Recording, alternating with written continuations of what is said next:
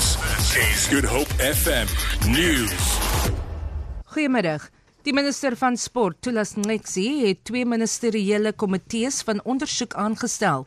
Een sal die onlangse stormloop by die ENB stadion ondersoek toe twee mense dood is tydens 'n wedstryd tussen Kaizer Chiefs en Orlando Pirates.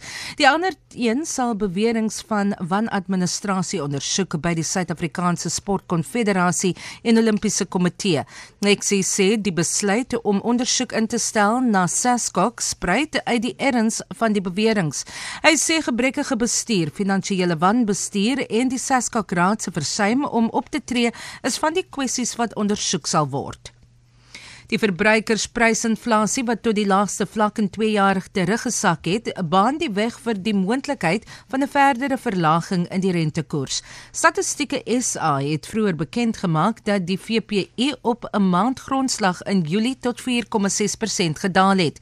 Die rand het verswak na die bekendmaking van die inflasiesyfers en ontleeders sê dit hou verband met die moontlikheid van verdere rentekoersverlagings en die feit dat beleggers elders sal belê om hoër inkomste te verdien.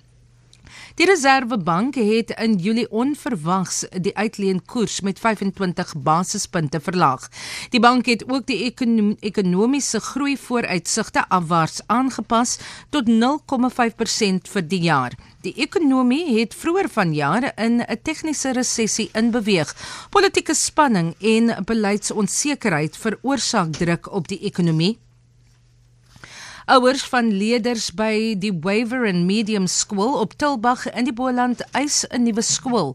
Hulle sê die asbestos geboue hou 'n ernstige gesondheidsrisiko in vir hul kinders. 'n Pa en van 2, Albert Demas, sê die die vervalle skool is meer as 4 dekades gelede gebou.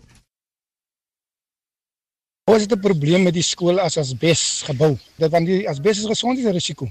Die skool is elke jaar gepromis dat hy uh, gaan geherstel word, hy gaan gebou word. Daar by Krasani is 'n skool gebou wat uh, nog nie uh, duisend kinders se skool gaan nie. En van hy kinders gaan hier by Waweren skool, kinders wat in Krasani bly. Hulle kan gewag het om daai skool te gebou het, eers hierdie skool opgeknap het want die eerste prioriteit is by hierdie skool. 'n Woordvoerder in die Wes-Kaapse Onderwysministerie, Jessica Shelwe, sê meer as 70 miljoen rand is op sy gesit om 'n nuwe skool te bou.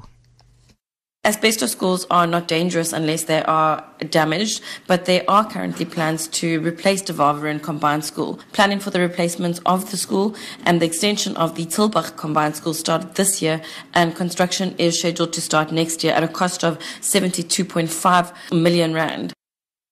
Leerders by die Leugamka Primêre Skool in die Karoo die... het geleidelik hul wiskundepunte verbeter deur 'n nuwe program by landelike skole. 'n Bekende oliemaatskappy het hiermee gehelp deur die bekendstelling van 'n program om nommergeletterdheid meer prettig te maak vir leerders.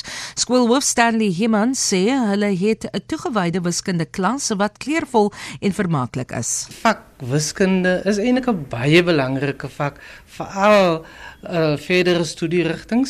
Ek eintlik sê die program het op die regte tyd gekom. Daar was definitief 'n verbetering in die leerling uh, leerders se vordering en daar was ook definitief 'n positiewe bydrae wat die leerders uh, kry het rondom die vak uh, wiskunde. Vir Good Hope FM nuus, ek Vanya Klitschkollison.